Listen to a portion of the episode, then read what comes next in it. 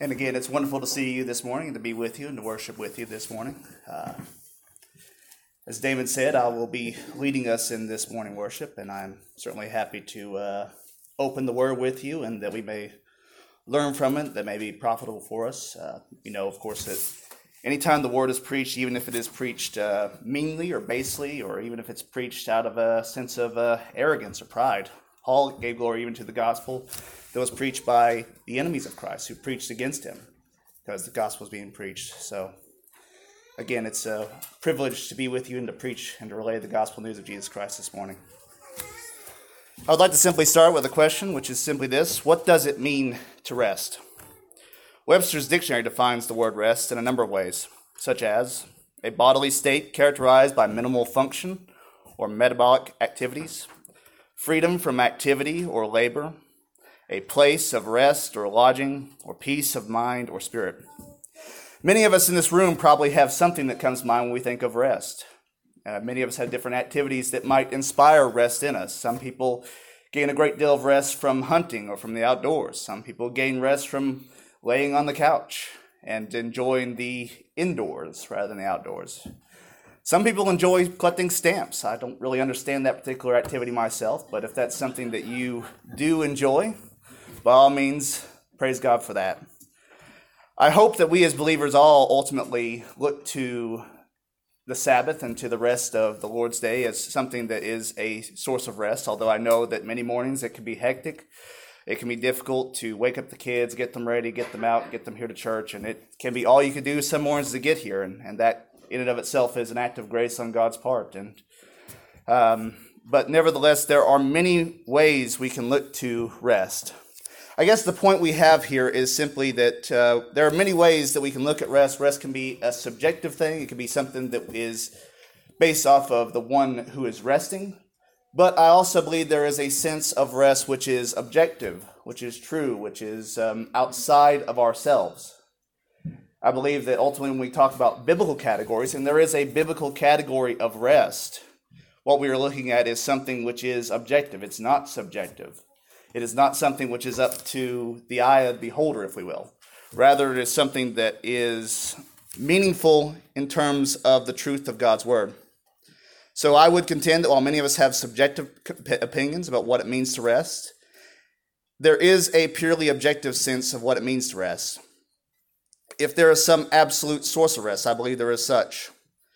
Specifically, the real question this morning is what is the source from which we receive this rest? If rest is the ceasing of labor, or a place where we find peace, then what is the well from which we draw such things? As I will hope we will see this morning, the true fount of our rest is the work of Christ. The Bible has much to say of rest. The Lord Himself instituted a day of rest for His people in the form of the Sabbath, the last day of the week in which the people were to cease from all their labors. For those in Christ, we have been told by the Scriptures that Jesus is our Sabbath that we are to rest in him. He is the perfect representation of that which was prefigured in the rest of the Sabbath. As Luther put it, Lord Sabaoth, his name from age to age the same. When we gather upon the Lord's day, we partake of the rest which only was given in shadows in the Old Testament, which is the testimony of the author of Hebrews. And Hebrews is such a fantastic work in terms of the fact that it relays so very clearly the continuity between the Old and the New Testament the fact that what we see in the Old Testament in terms of the types and the shadows, the forms, the shapes of things, which were ultimately to have full flesh and fruition in the revelation of Jesus Christ himself, it is so clearly and eloquently given by this author, who I wish more than anything we knew the name of the author. Nevertheless, ultimately, the Lord himself has not given us that, but we understand that the Holy Spirit, through this unknown author, has spoken to us in such a way so that we can understand these things, and so that we may know these things infallibly and perfectly. One of the most powerful aspects of this work is the way in which it echoes and shadows the Old Testament and shows those echoes in such a way that they manifest the full substance which is in Christ. So let us take a look at one of these types and shadows this morning. Uh, let us turn, if you will, to your Bibles to Hebrews chapter 3, where we will take our reading from the Word of God this morning.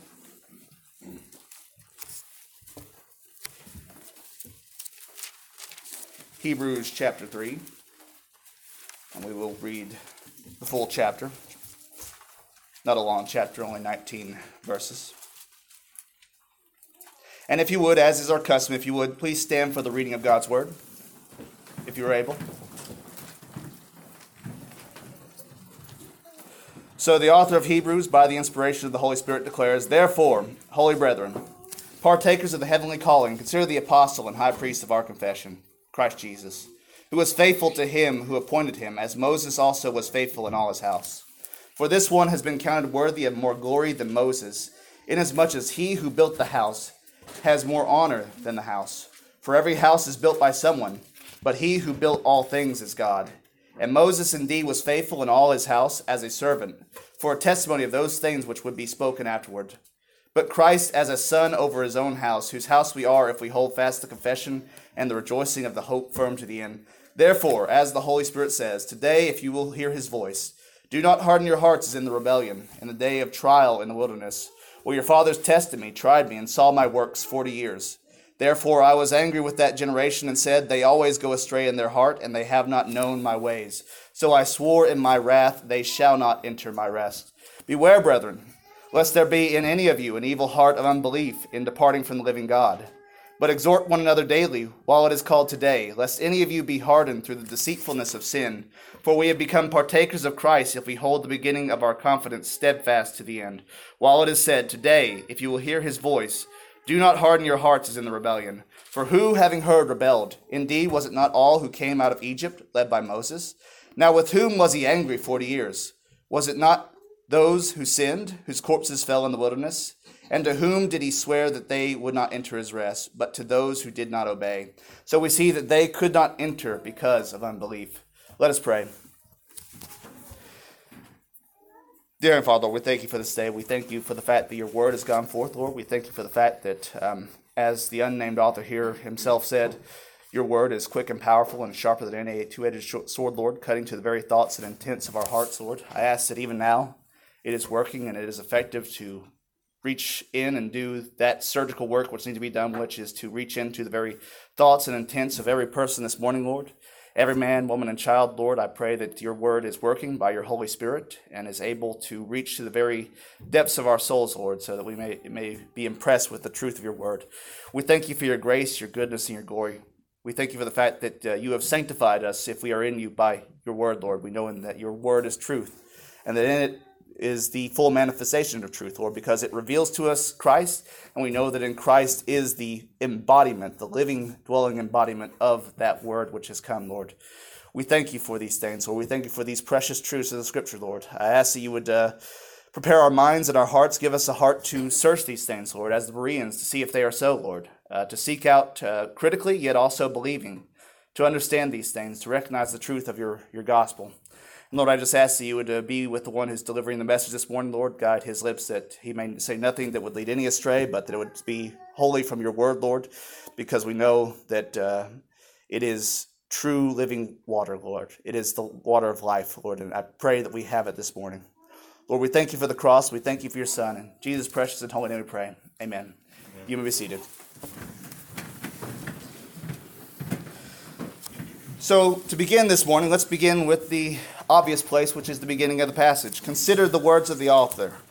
Therefore, holy brethren, partakers of the heavenly calling, consider the apostle and high priest of our confession, Christ Jesus. We are exhorted to consider the apostle and high priest of our calling, Christ Jesus. Normally, we do not exhort or consider Christ as a, an apostle. Clearly, he is not an apostle in the same way that Paul or Peter or John are apostles. What the writer of Hebrews seeks to convey is that which the word apostle originally conveyed that of a messenger, a sent one, it literally means, one who was sent forth from heaven. John reiterates this reality of Christ's work in his gospel when he says in John 3:13, "No one has ascended to heaven but he who came down from heaven, that is the Son of man who is in heaven." Jesus sent forth the apostles to relay his message, to relay the message of his truth. In turn, as Christ was sent into the world from heaven to relay to us a full and perfect revelation, the very incarnation of the Word of God. As it says in John 1 1, in the beginning was the Word, and the Word was with God, and the Word was God.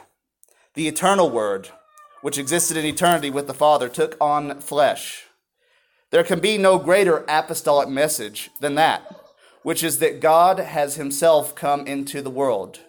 The second person of the Trinity, the Son, took on human flesh, as it says in John 1:14, and the word Jesus became flesh and dwelt among us, and we beheld his glory, the glory as the only begotten of the Father, full of grace and truth. And I think many of us have heard those words. I don't think many of us really feel the full impact of that statement and how incredible that statement is, considering the fact that for so many that would be such a foolish message that the eternal God of the ages has taken upon the frail flesh of man. There have been many great men, wise men, and learned men throughout the ages who have struggled and wrestled with this. Um, the great philosopher Spinoza, he wrestled with this when men came to evangelize him. He said, I can grasp the idea of an eternal God. I can grasp the idea of one who has created the earth. I cannot grasp the idea of one who was the creator of all things, who is eternal, who is above and greater than all these things, and he has been made flesh like man. That was something that Spinoza could not understand. That is a thing that many throughout the ages have not been able to understand. And by the Holy Spirit Himself, He has revealed that to your heart this morning. Then you are truly blessed to truly partake of these things. Which this is a great mystery. It is one which we cannot even begin to really fully fathom the depths of. There's so much truth and wisdom, and, and there's so much depth to what John is saying here. Yet we have only a time to scratch the surface this morning. But let us be rest assured the greatest apostolic message, the greatest message of one being sent into the world is the fact that the Word Himself, the one who was there with God at the beginning, who is Himself as to His nature deity, who is eternal, who by Him all things were created, who is the very embodiment of the Word of God, of that revelation which has been given, that one was made flesh and dwelt among us. And as John said, we beheld his glory, the glory as the only begotten of the Father, full of grace and truth. He was sent much as Moses was sent to lead us into rest. Christ, like Moses, is faithful to the one who sent him. Yet Christ is so much greater than Moses, who came before. He is the one to whom Moses looked as a full fruition of that which he was sent to perform. Moses longed to see Christ's day, as Abraham longed to see Christ's day, and told the people to look for him. The Lord relayed by Moses, saying in Deuteronomy 18, 18 through 19, I will raise up for them a prophet like you from among the brethren, and will put my words in his mouth, and he shall speak to them all that I command him. And it shall be that whoever will not hear my words, which he speaks in my name, I will require it of him. Moses and Hebrews are unified at this point. Christ is our deliverer, He is our prophet, He is our apostle. Yet he is greater than those that came before him or those that were sent after him. He is a deliverer, as Moses delivered the people from Egypt. He is a prophet, as Moses was a prophet who spoke on behalf of God to his people and relayed him to those beneath him. And he is an apostle, as the apostles our Lord sent were sent forth into the world to give the gospel. Yet he is greater than all of those others because of his right of sonship. He is greater than Moses, as Moses is only a servant, yet Christ is the Son. The Son, Hebrews tells us, is exalted even above the angels. Uh, the first chapter of Hebrews quotes uh, Deuteronomy 32 43 of Christ when it says, Angels bow and serve him. Let all the angels of God worship him. Therefore, Hebrews says, For this one has been counted worthy of more glory than Moses, inasmuch as he who built the house has more honor than the house. Christ has greater rights than Moses, he has greater authority than Moses. And why does he have that authority? Because he has the right of sonship. And this is not a hard concept for us to grasp. We understand the concept of sonship. We understand, even in our concept where we don't have household servants. That's not something that is a very common practice of this day and age. In past times, even in our own culture, that was very common, but it is not so now. With regards to this, in the ancient world, that was a very common practice of having servants within the house. These servants would live and reside in the house and had some aspects of it that they were, if they were faithful, they were considered good servants, and they, of course, there were also those who were considered bad servants.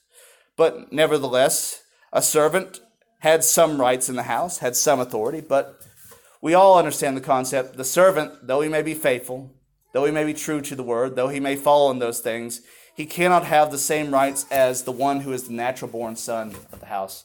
The son has the right to the house. The son is the one who will take possession of the house. The son, because he, he is the direct descendant of the father, he is the one who has a right to that which belongs to the father.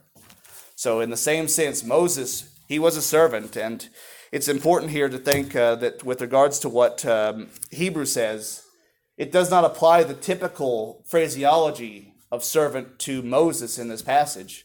It did, does not apply the term that is most common, doulos which is oftentimes rendered servant, sometimes it's also rendered slave because it simply means the lowliest of servants. But that is not the term that is applied to Moses here. Rather, what's applied to Moses is a much higher term, a term that indicates one who has some authority in the house, one who manages and directs things in the house. So Moses is not a doulos, he is not a slave, but he is a faithful servant. Nevertheless, even if he is a faithful servant, he is not the Son. And that distinction must be held. Just as Abraham had his faithful servants, and had even servants who, before he had a son, had right to the things in his household. He considered them like a son. Nevertheless, when Isaac came, because he was truly the son, he was the one who inherited the house. And in the same sense, our Lord Jesus Though there have been faithful prophets that have came before, there have been faithful servants of our Lord Jesus who have come before. There are many, many who have come before him who have preached faithfully the word of God as fallibly and ineptly as they could. They were guarded by the Holy Spirit, yet they were mere flesh, mere mortals like ourselves. They went into the dust, much as ourselves will one day go into the dust. But Jesus is not so. Jesus is not like them. He is distinct from them. He is so much greater than them. John says of him that all things were made through him, and without him nothing was made that was made.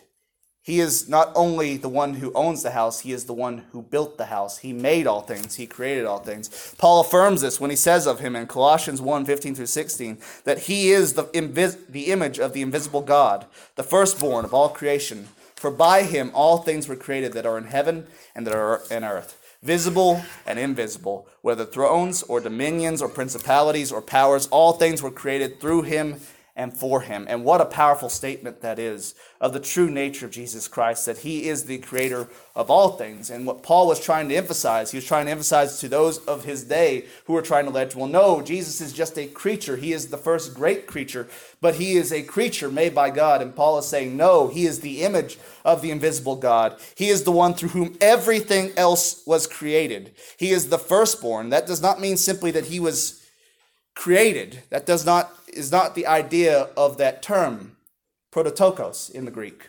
What that indicates, rather, is one who is having the first right of sonship, who has supremacy over all others, is the idea that is being conveyed.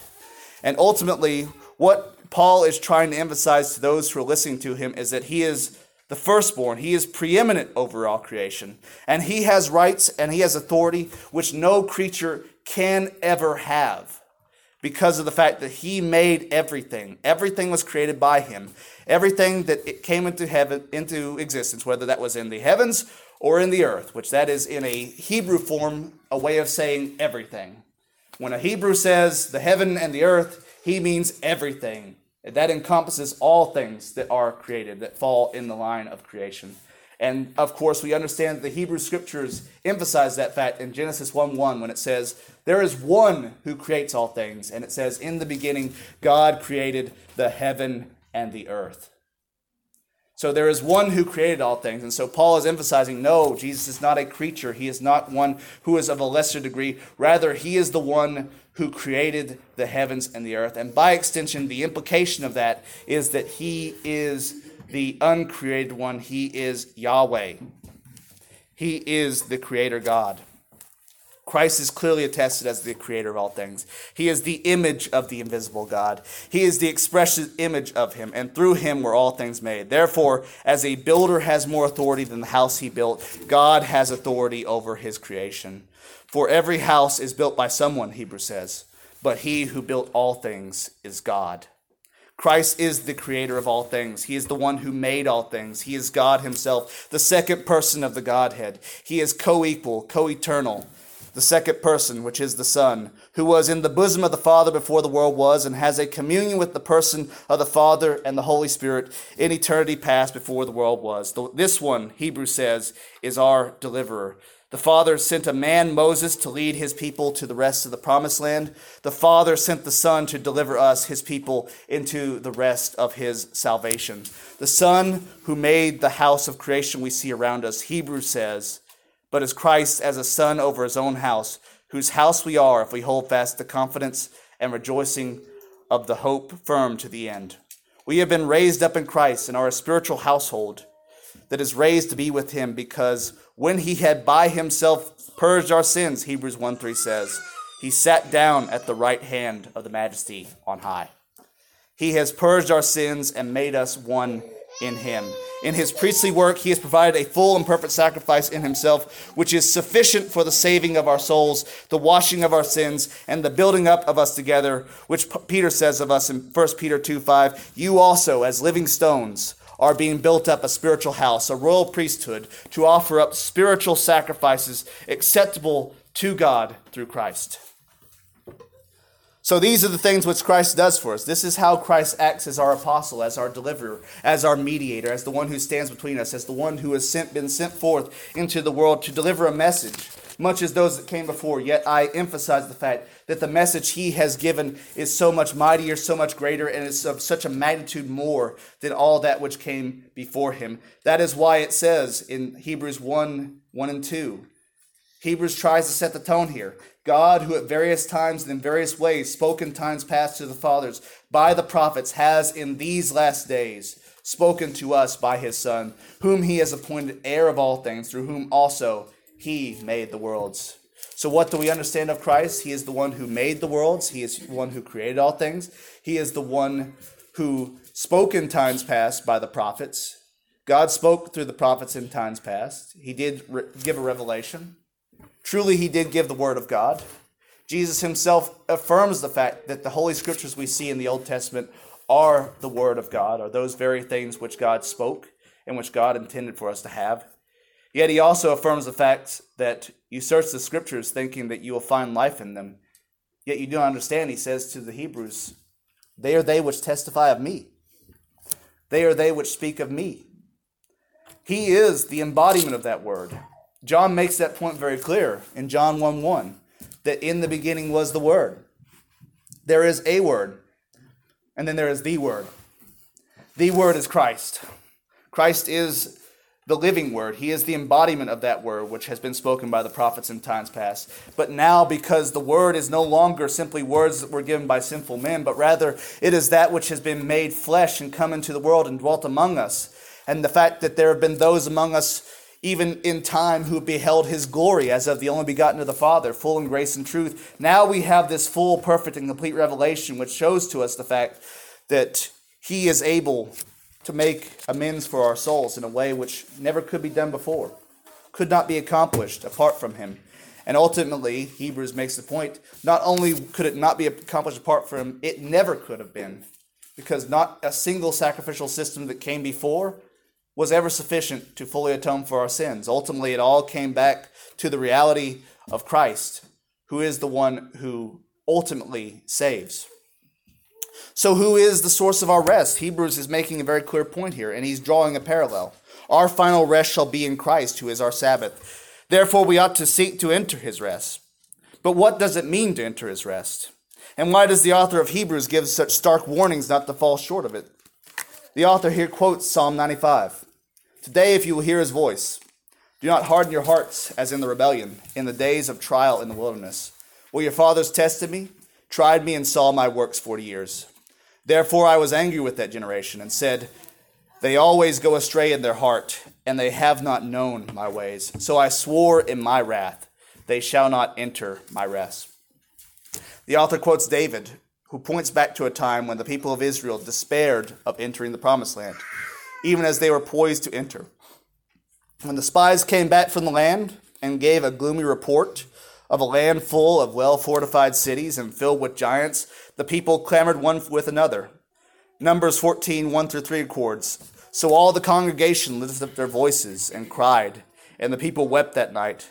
And all of the children of Israel complained against Moses and Aaron, and the whole congregation said to them, If only we had died in the land of Egypt, or if only we had died in the wilderness. Why has the Lord brought us to this land to fall by the sword, that our wives and children should become victims? Would it not be better for us to return to Egypt? The people in unbelief began to despair of the promises that God had made to them, and instead began to seek to return to the land of Egypt from whence they had come.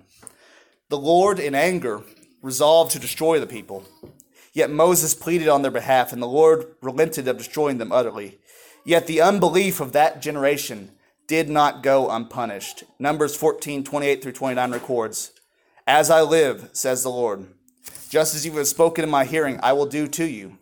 The carcasses of you who have complained against me shall fall in the wilderness, all of you who are numbered according to the entire number, from 20 years old and above. Because of their unbelief, the generation that rebelled against the Lord perished, every single one in the wilderness wandering. They did not trust the promises of God, and therefore they did not enter into his rest. The rest prefigured in the promised land points to that perfect rest which we have in Christ, who promises us rest from the dreadful wilderness of sin and deliverance from ultimate spiritual death in the lake of fire. The Lord Jesus stands with outstretched hands to all who will come to him. And he says of his rest in Matthew 11, 28 through 29, Come to me, all you who labor and are heavy laden, and I will give you rest. Take my yoke upon you and learn from me, for I am gentle and lowly in heart, and, will fi- and you will find rest for your souls. For my yoke is easy, and my burden is light. This is both a temporal rest, a rest that happens now a rest from the pains of sin and the shame and guilt and fear of a pending judgment that looms over the soul of every person. But it is also an eschatological rest, a rest which ultimately will be fulfilled in the fact that we will not come into final condemnation in judgment on the last day, when all those who are outside of him will face eternal punishment in the lake of fire. The author of Hebrews gives stern warning to his readers not to fall short of the rest of Christ but again, how does one fall short of his rest? Is it a failure of labors? Does this mean that we are in fact saved by works? Not at all. But rather, what the author points out to those that look at it is that they fell short because of the fact that they possessed an evil heart of unbelief. The people of Israel, why did they not were not they not able to enter into the promised land? It's not because of what necessarily their actions or their works. It was not because they didn't work hard enough. They did not believe the promises which God had given to them. God had promised them the land. God had promised them that they would enter. And pro- God had promised that He was going to give them victory in the taking of this land, yet they would not believe. When the spies came back and they had seen great and terrible things, they had seen the fact that the land was filled with giants, it was filled with these great and tall and mighty men, and there were well fortified cities. They began to look at that and they quaked and they feared and they began to fear man rather than they trusted in the promises of God. And ultimately they despaired, and that led to a fact of not only distrusting God, but outright rebellion, as the psalmist says. It says they rebelled against God. They feared man so much that they ultimately did not fear God and, fear, and lost fear to such a degree that they were willing to even rebel completely against what he had said to them. They were ready to kill Moses and Aaron. They were ready to completely just throw it all in the trash. Everything that had happened, everything that had been done, and all go back to Egypt. And by no means were the people of Israel at all treated well in, in Egypt. They were not treated well in that land. They were slaves in that land. They were abused in that land. They were tortured in that land. But nevertheless, they were fed in that land. And how often, in the midst of such things, how often do we trade the true blessedness and glories of Christ for a few stale morsels of bread which we can find in sin and in death. How oftentimes we would trade the uncertainty that we have in the rest of Christ, because there is definitely a certain aspect of faith and uncertainty, but nevertheless we trade those things for the familiar comforts of sin. We trade those things for the familiar comforts of that which came before. And that's ultimately what Egypt symbolizes here. It points to that which is the old life, the old world, the old things that came before, all those things that in Christ should pass away. The things that came before, they must pass away, and ultimately, all things must be made new. But there is that temptation, and it is a human temptation to seek those things, the comfort in things that are familiar. And that's really just human nature at the very most basic level. We are comforted by things which are familiar. We are comforted by those things which are usual.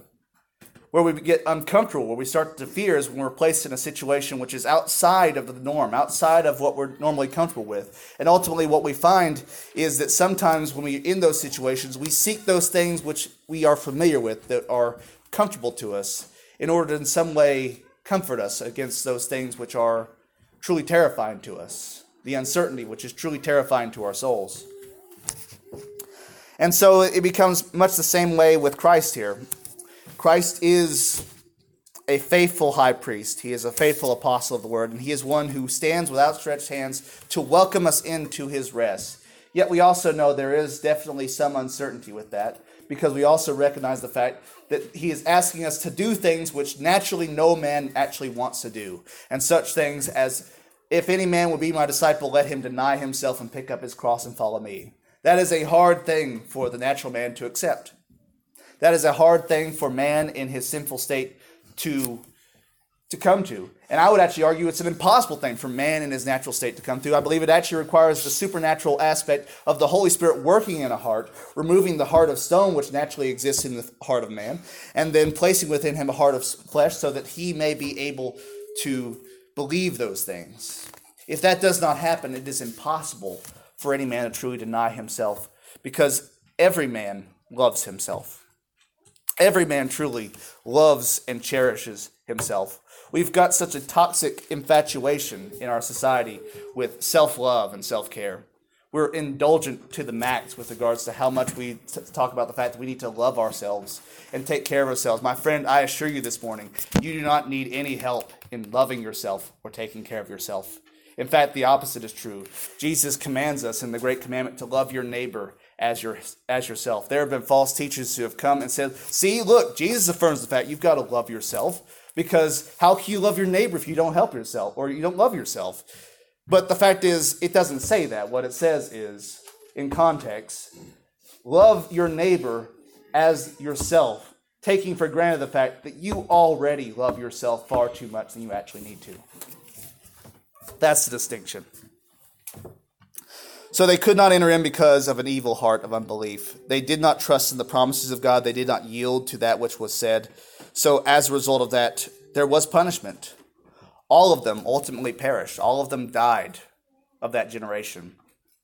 They were sent out into the wilderness to wander for 40 years. It's not a long trek from Egypt to Israel.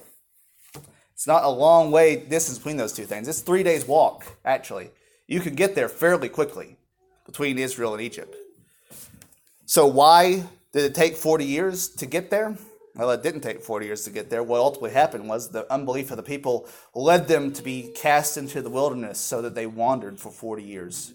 Wandering, searching, unable to ever get actually where they need to be because of the fact that they did not trust in the promises of God.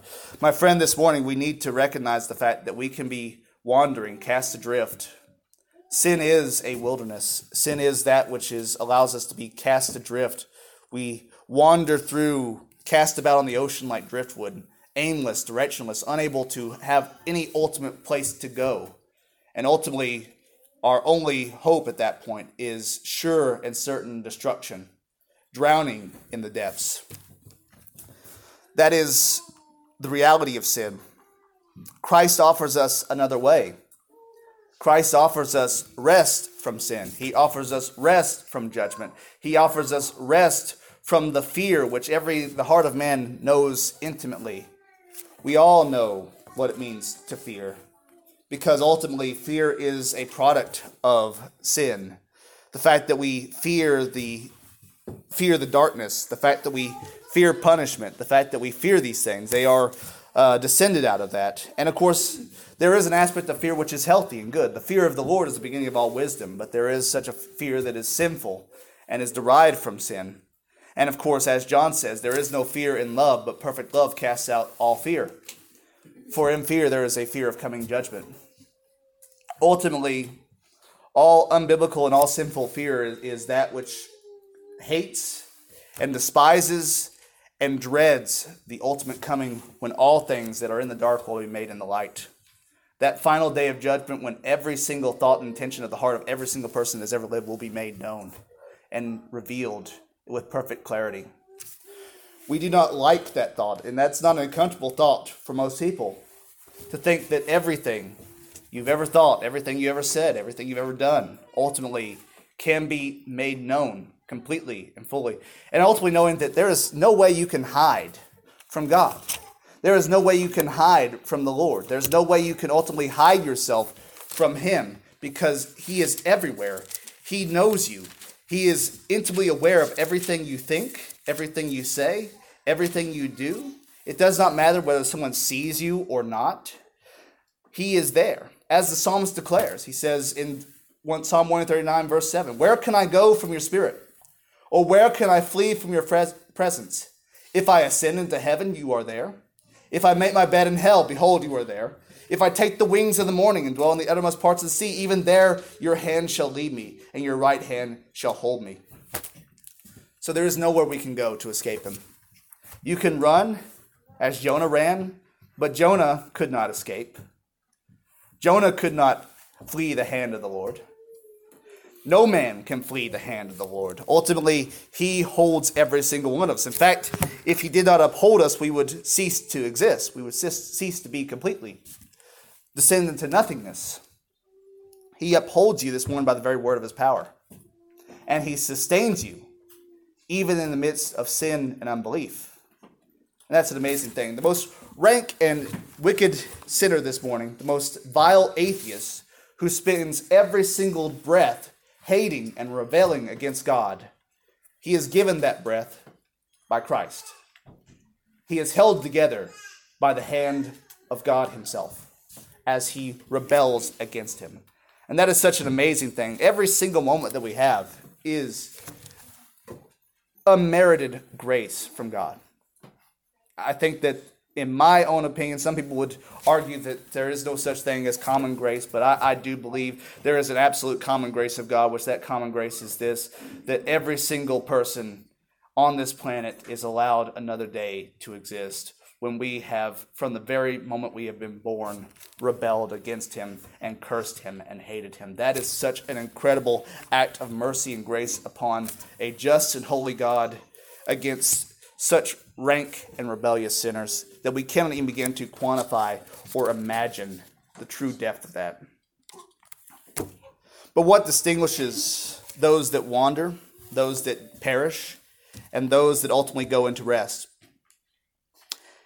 There's no difference between us who believe in Christ, if we do believe in Christ, and those who, when they were at the at the door of the promised land, rebelled and ultimately perished in the wilderness. What is the distinctive mark? Hebrews 4 gives us that answer.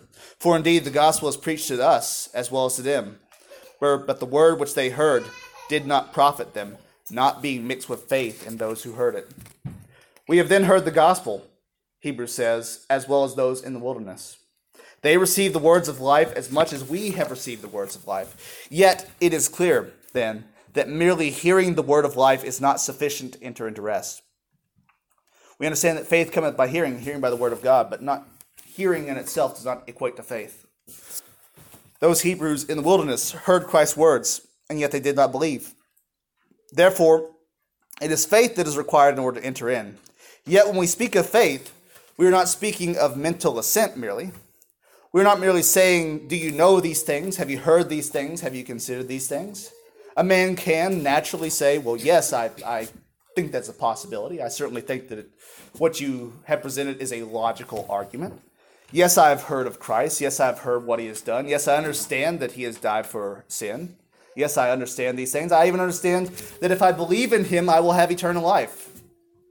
I understand those things, but that does not necessarily equate to faith. That does not equate as necessarily to a saving faith. You might even be convinced of those things. You might say, well, that's true, that's right, that is, that is absolutely the case. But that, even of itself, falls short of true faith. Because the fact is, faith is something that is so much more than that.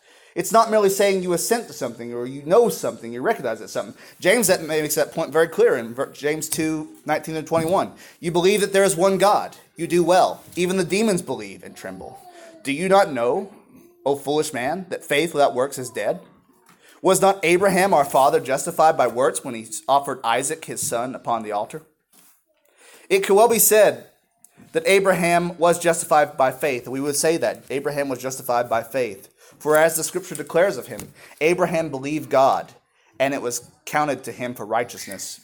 Yet the true mettle of his faith, the true substance of his faith, is clearly manifested in the fact that he willingly went so far as to sacrifice Isaac upon the altar, knowing full well that he would trust God and whatever he directed him, regardless of the consequences. And that is a hard and a difficult passage to really truly fathom, but nevertheless, it is true.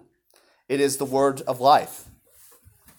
So it is not here that we're saying that works justify, but rather faith justifies, and that the faith that is true and real is one that works. The true faith does not merely assent to what God has said. The true faith stakes everything, even our very lives, upon the promises of God, knowing that He is faithful and that He cannot lie in anything He has promised to us. Therefore, Hebrews urges us today, today, if you will hear His voice, do not harden your hearts as in the rebellion. Today, do not harden your hearts. Today, do not let sin deceive you. Today, listen to the voice of the one who calls you. There is an urgency to this message, to hear this Christ's voice today, knowing that we are called to rest in him. But what are we resting from? We are resting from our own effort. What was the answer for the Hebrews who first heard this? In context, if we understand what the author was trying to combat, he was speaking to a group of Hebrew believers who were wavering who were a group of people who were wavering between continuing in the true faith they had been converted to, which was Christ, or returning to the faith of Judaism, to the faith of the Hebrews. And so the application that the author of Hebrews here, he's giving them a story that they would know very intimately, a story from the Old Testament, from their scriptures, which is the story of those who perish in the wilderness. And he's saying, Look, do not perish when you were right there at the door. Do not go back to Egypt, the Egypt of that old law of works and effort and struggle, where you were attempting by your own merit to gain entry into the gate when you're right there at the door, poised to enter in. Do not fall back from that even now at this point, is his encouragement to those people. And the same encouragement should stand for us even now today. Do not turn away when you're right there at the door that leads into life. Do not fall back. Do not fall short of that glory which you stand poised to attain. You are even there at the gate if you are here this morning because you are hearing the word which God has given. And you are hearing the things, the words which are life. So do not fall back from that to those things which came before. Do not fall back to the old life which came before. And for them, that was the struggle and the effort to maintain their own salvation by their own work and their own merit. But that could also be the life of sin and temptation, which so many of us have been saved out of. So ultimately, his lesson is do not turn back. Do not. Listen to the voice of the word. Listen to the voice of the word. He is the one who is giving us life. So we need to listen to him and follow him and not rest in our own effort, in our own struggle to please him. Because it is an easy temptation, probably the easiest temptation in the world. And that's why every single false religion in the world ultimately points to one thing, which is that you can please God based off of what you do. There is one religion on this earth that has ever said that you are completely, utterly and helplessly incapable of satisfying a just and holy God, and you need a mediator between you and man, between you and God, in order that you might have life. There is one religion, and that is the true religion which is in Christ. And we have to understand that. Do not seek to please him with your own works. It's a great temptation. I think it's a natural temptation for every every person to try to stake things on what they're doing, upon their effort, upon the things that they have that they can pick up and hold up to God and say, Look, God, look at what I did. Look at what I have offered. And ultimately, we understand that that is pointless and worthless because what does the scripture say? Isaiah 64 6. But we are as an unclean thing, and all our righteousnesses are like filthy rags. My friend, if your righteousness is filthy rags, how will you be able to atone for your sin? If your righteousness is filthy rags, how will you ever be able to please him?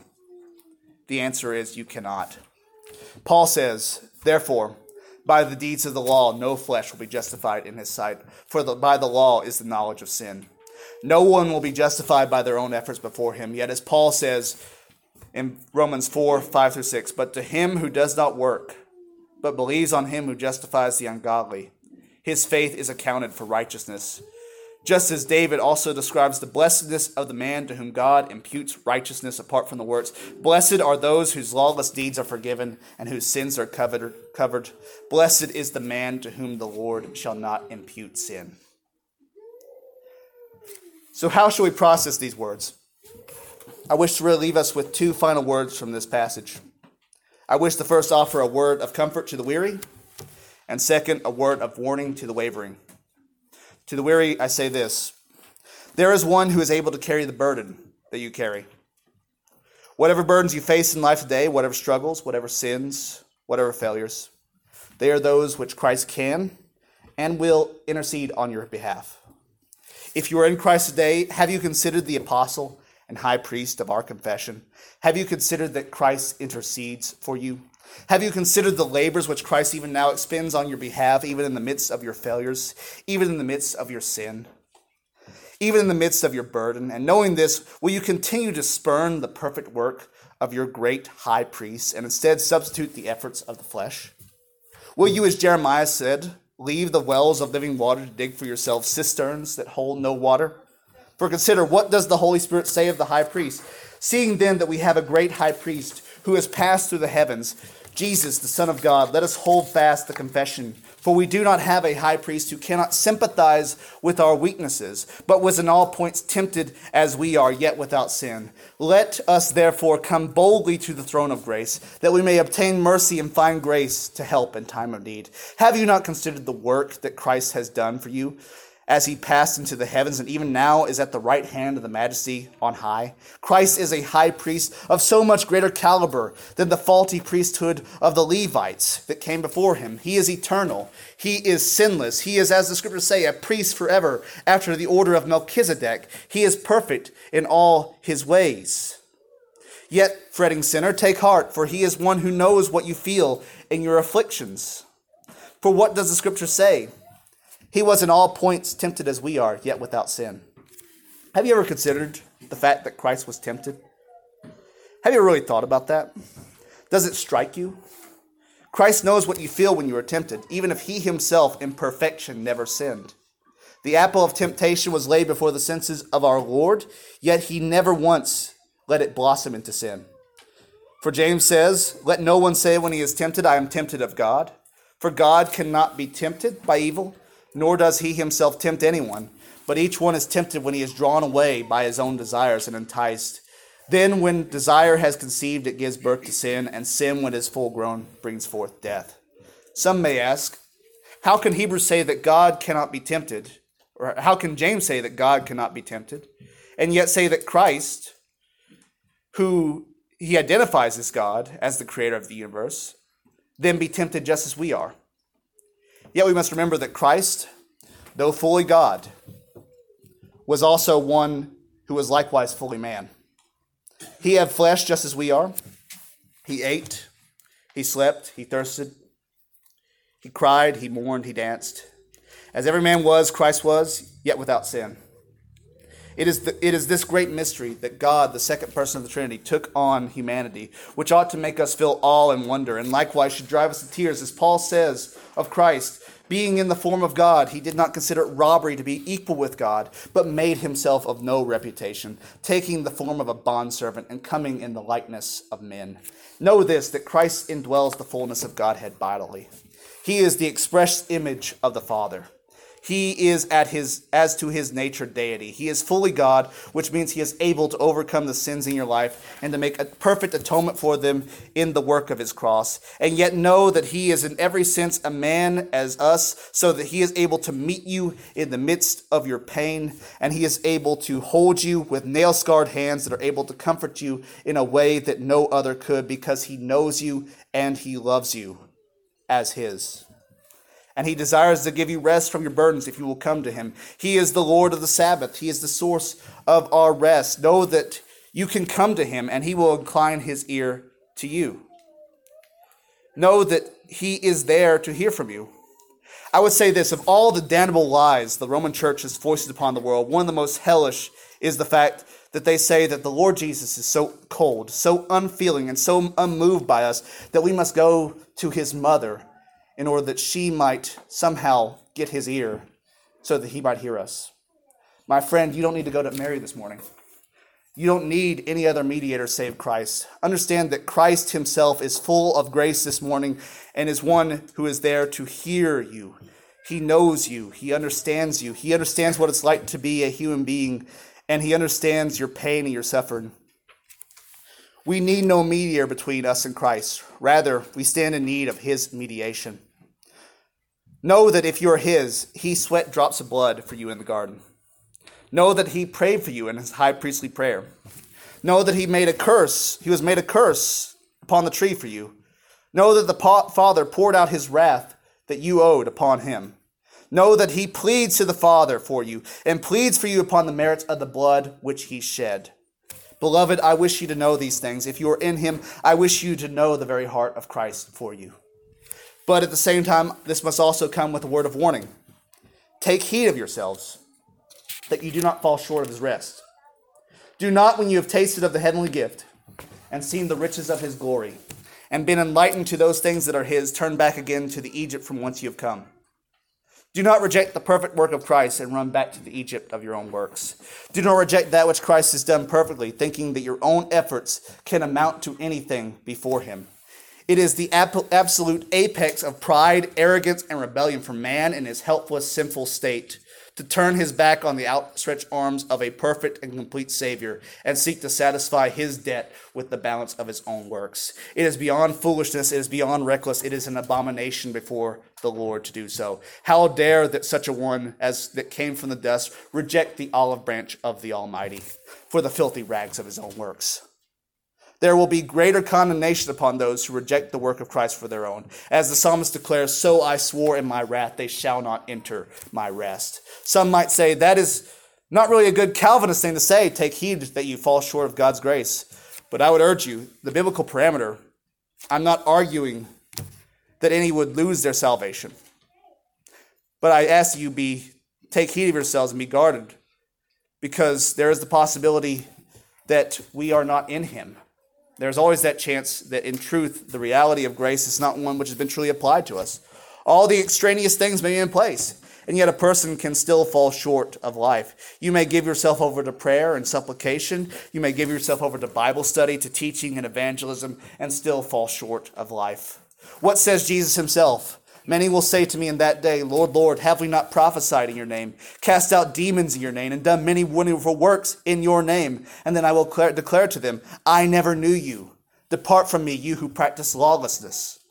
Therefore, take heed of yourselves, for it is still, it is not in the forms of religion that you can hope for eternal rest. Your gifts of preaching, your ability to cast out demons, or do many wonderful works cannot be substituted for what truly we are called to be and to do and we must recognize the distinction that we do that what we do must reflect who we are rather than what we do being the source of what we are. If we are to have life what we must be based on is not upon our works but on the works of another. As jesus himself says abide in me and i in you. As the branch cannot bear fruit of itself unless it abides in the vine neither can you unless you abide in me. I am the vine you are the branches he who abides in me and I in him bears much fruit. Without me, you can do nothing. You must abide in Christ if you are to have life. Your hope, your life must be in him.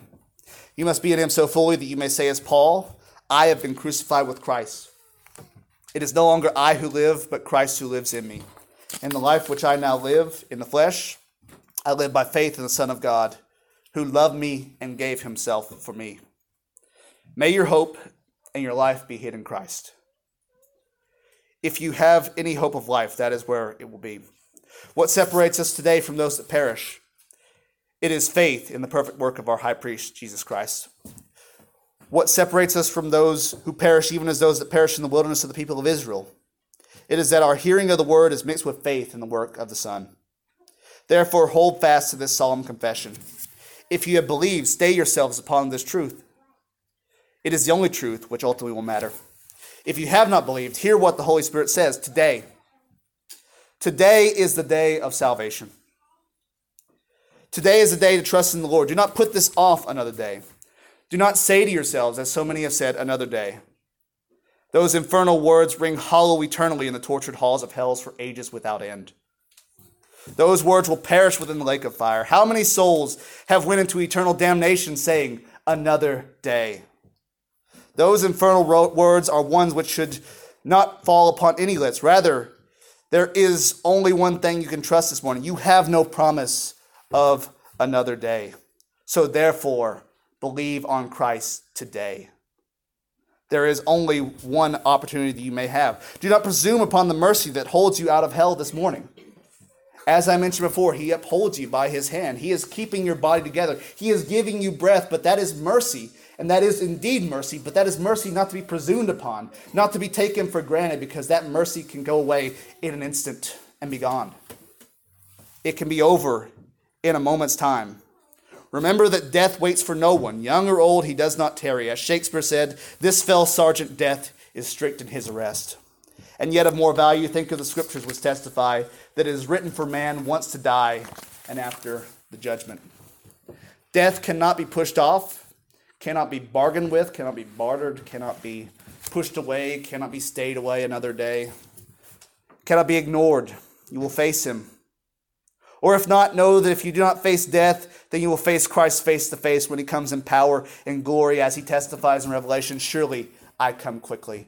And I'll tell you this though death may be ugly and his face may be terrifying, there is no ter- terror that can be understood. Death's terror does not stand in the light of the terror of the eyes of Christ on that great day to those that are outside of him who will behold him in his face and see the tongue, the sword that comes out of his mouth.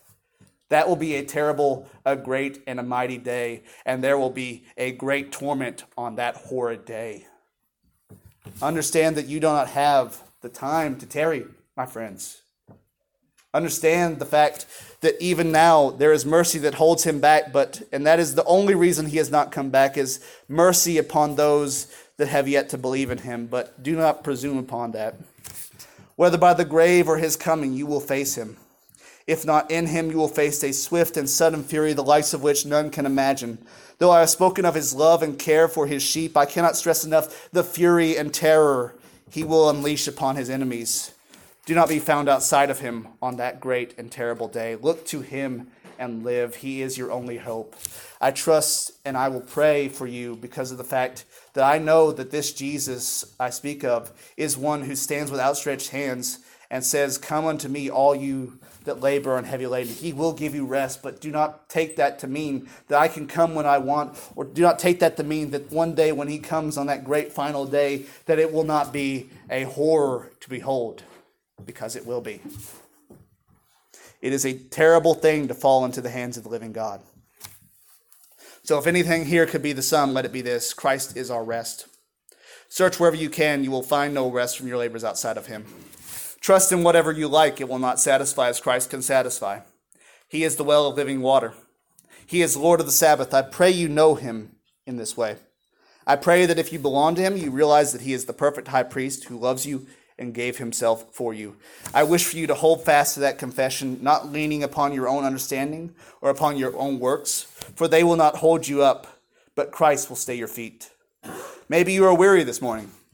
Christ can lift that burden from you. Maybe you feel inadequate or unable to stand. I can assure you, most certainly you are, and you must throw yourself upon Christ for mercy. Maybe you are wavering this morning. I ask that you not turn back, for there will be great judgment for those who neglect so great a salvation. The word is powerful, and its powerful power is twofold. It softens the heart unto life, or it hardens hearts prepared for greater judgment. Press into him today. Press into the kingdom of God. Remember, there may be, may not come yet another day. Press in unless you find yourself, like the Hebrew children, poised to take the promised land and falling short of life even as they are at the door. Take heed lest you fall and slip in the judgment, even as you are poised at heaven's door. Pray to him to save you, and lean on him to plead for you, and hold on to him that you may one day stand with him in glory. Let us pray.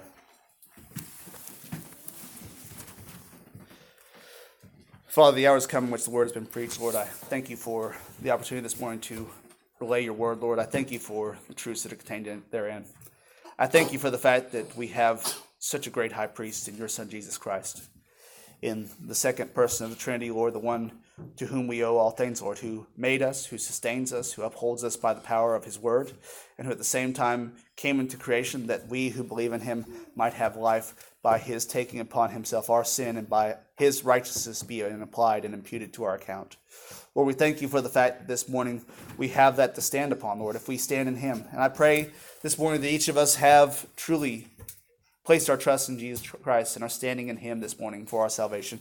But if there be any under the sound of my voice that do not know you, Lord, I just pray that uh, they would come to you, that you would draw them unto yourself, that you would uh, draw them by your sovereign hand, Lord, because we know ultimately that you are the one who removes the heart of stone from the flesh and gives a heart of flesh unto those that will believe, Lord. And unless you do it, unless the Lord does build the house, they labor in vain that build it. I know we can do nothing in ourselves, Lord. Help us to lean upon you for all things because we know without you, you can do nothing. Without you, we can do nothing. Lord, we just thank you for the fact that you are a gracious and merciful Savior. We thank you for the fact that you are our deliverer, are the one who delivered us out of the hands of bondage, Lord, out of slavery into freedom, which is in Christ. We thank you for the fact that your, your Son is the one who has come into creation, was made flesh to mediate upon our behalf, becoming our propitiation, the offering for our sin, Lord, and also the one to whom we earn, whose righteousness becomes that which allows us to stand before you justified. And we thank you for the fact that your Spirit, Lord, even now goes forward in His power and His glory to convict the world of sin, Lord, and convict the hearts of men so that they might be drawn unto you and believe in the gospel, which is life. We thank you for these things, Lord. We thank you for your gracious mercy in the fact that we are sanctified by your truth this morning, Lord. We know that thy word is truth. In Jesus' precious and holy name we pray. Amen.